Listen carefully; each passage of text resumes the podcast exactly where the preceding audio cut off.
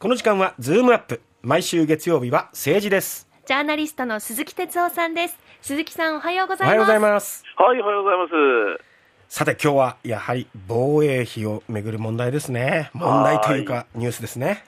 そうですね、これは、まああのまあまあまあ、誰が見ても聞いてもっていうわけでもないけども、うん。やっぱりこう少し進め方にそもそも問題が、えーあると思いますね、そのね。もう中身もそうなんですよ、ええ。中身もいろんな議論がもう実は必要なんだけれども、はい。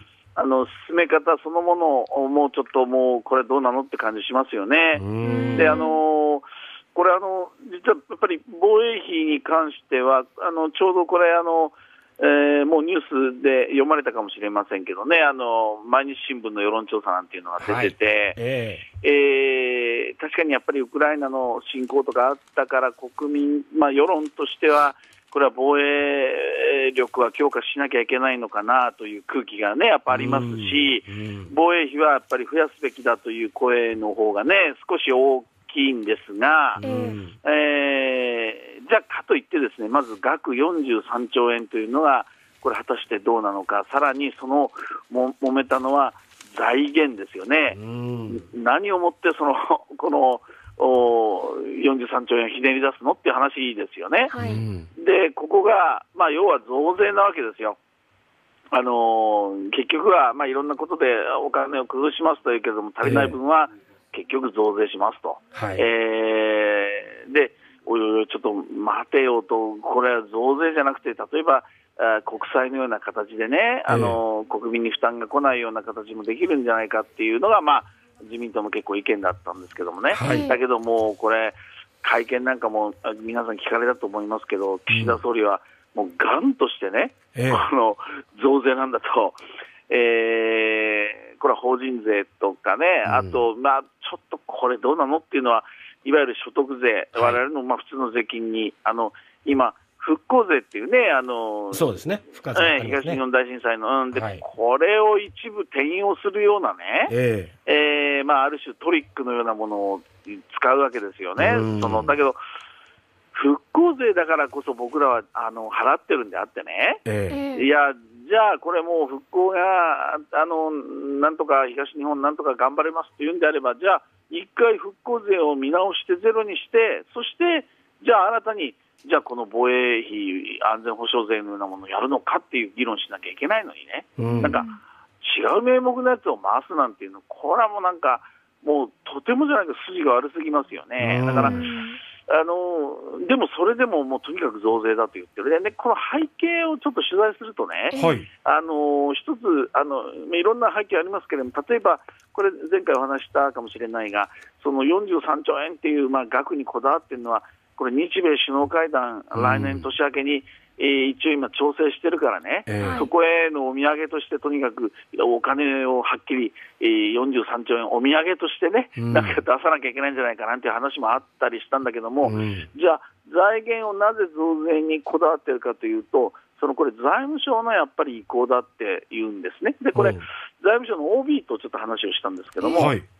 あの結局は、その国債って、これあの、い言っても、国債って結局借金ですから、えだから、えー財務省としてはこれ、国債っていうのはあ安易に出したくないわけですよね。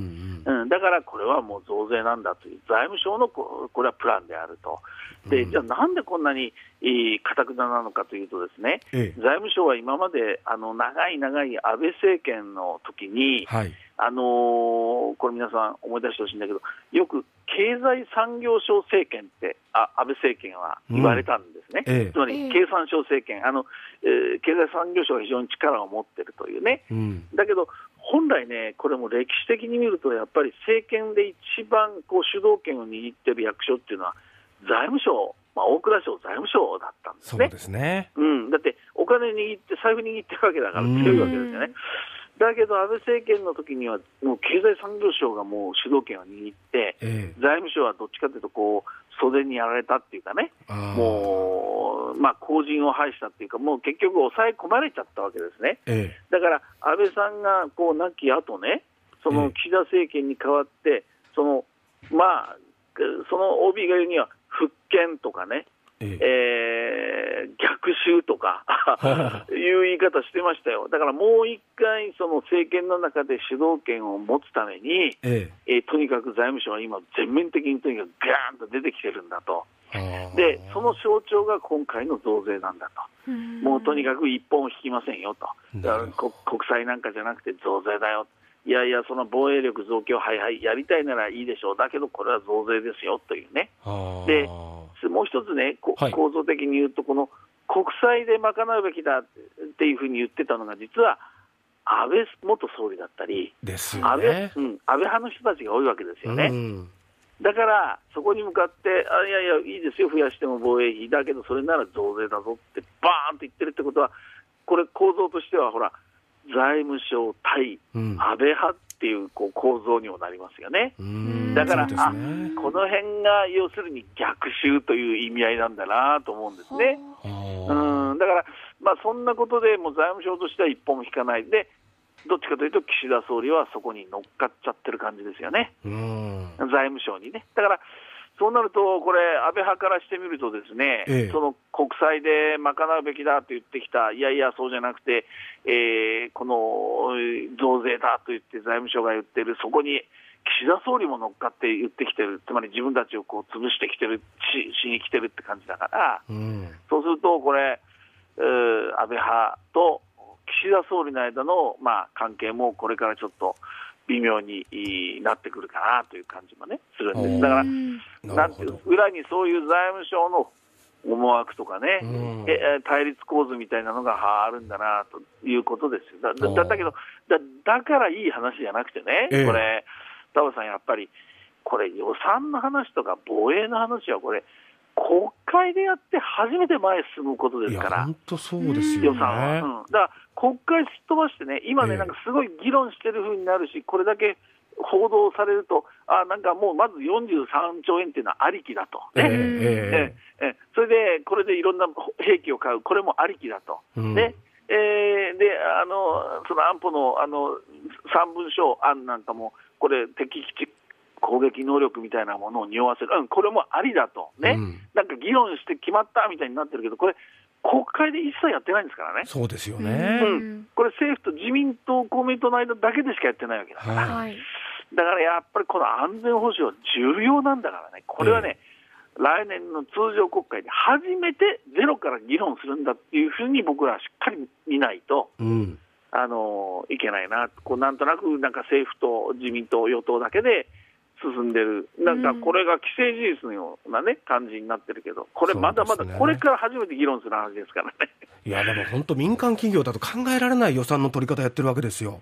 いやなんー、そ。こういうことが必要だから、いくらぐらいかかりそうです、だからこの予算どうでしょうかって測るのが、しかるべき手段かなと思うんですが、その通りです。もうだから。2%GDP 比でこれだけ必要って、ボンと額だけ出して、うんそこからなんか帳尻合わせるように足りない分は、じゃあ増税、いや、国債はちょっとって言ってでも、国民は置いてけぼりですよねで。すよね。アメリカばっかり見ないで、まあ、の置いてほてきぼり。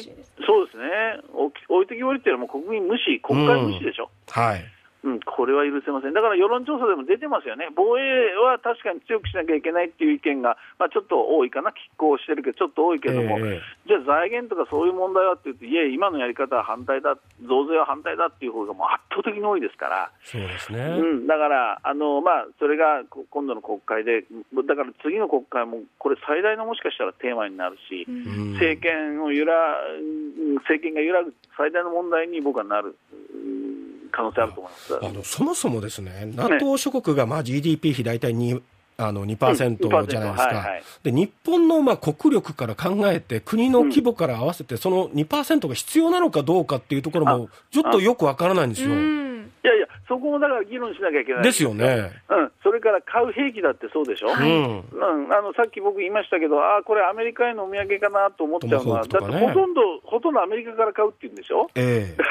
そういうのを、いやいや、じゃあ、敵基地攻撃能力っていうけど、そのじゃあそのあの、ミサイルそのものが例えば効果的なのかとかね、うんあのまあ、あと、外交、何やってんですかって話でしょ。そこですね。つまり、うんミサイルを撃ち合わなくていいための外交って一体何ですか、この議論はもうほとんどされてませんよ。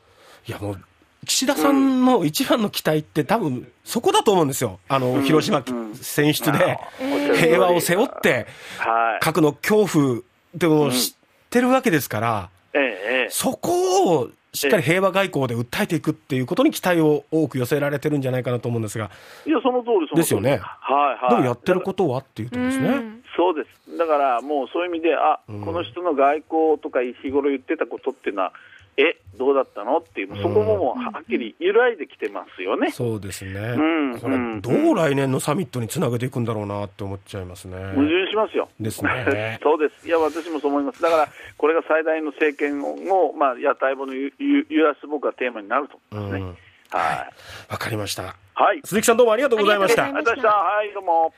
ジャーナリストの鈴木哲夫さんでした。